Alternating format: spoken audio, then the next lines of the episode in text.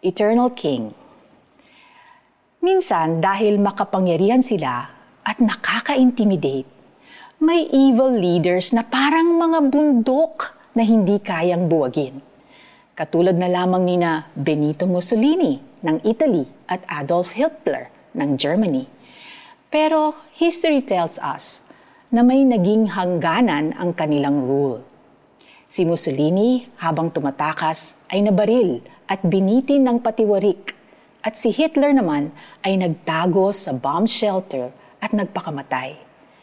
Kagaya na lamang ng mga officials ni Pharaoh na pawang magagaling nang hinabol nila ang mga Hudyo, nilamon sila ng Red Sea.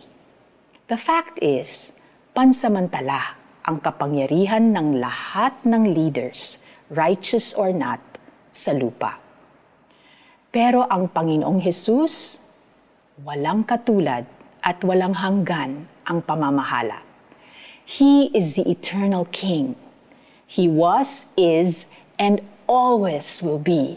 Hindi lang siya eternal. He is all-powerful. He has infinite power that brings so much good to mankind, not only in this life, but the life to come and His power is greater than everyone else's.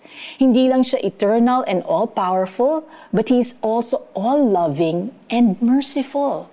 Hindi natin kailangang manginig sa takot kapag kaharap siya. Handa siyang tanggapin tayo maging sino man tayo.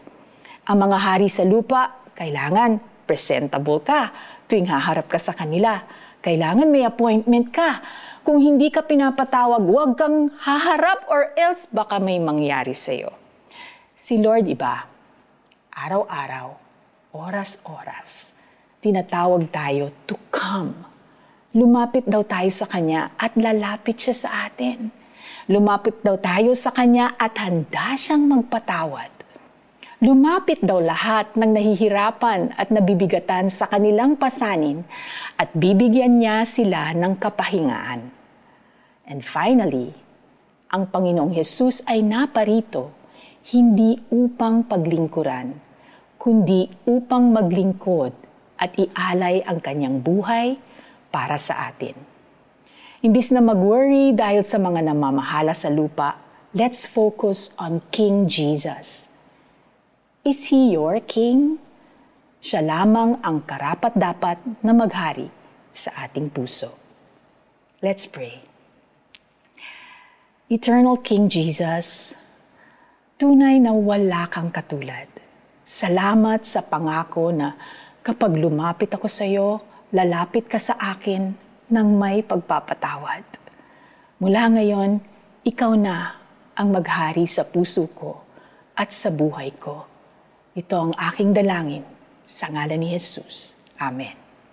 Paano natin ma-apply ito?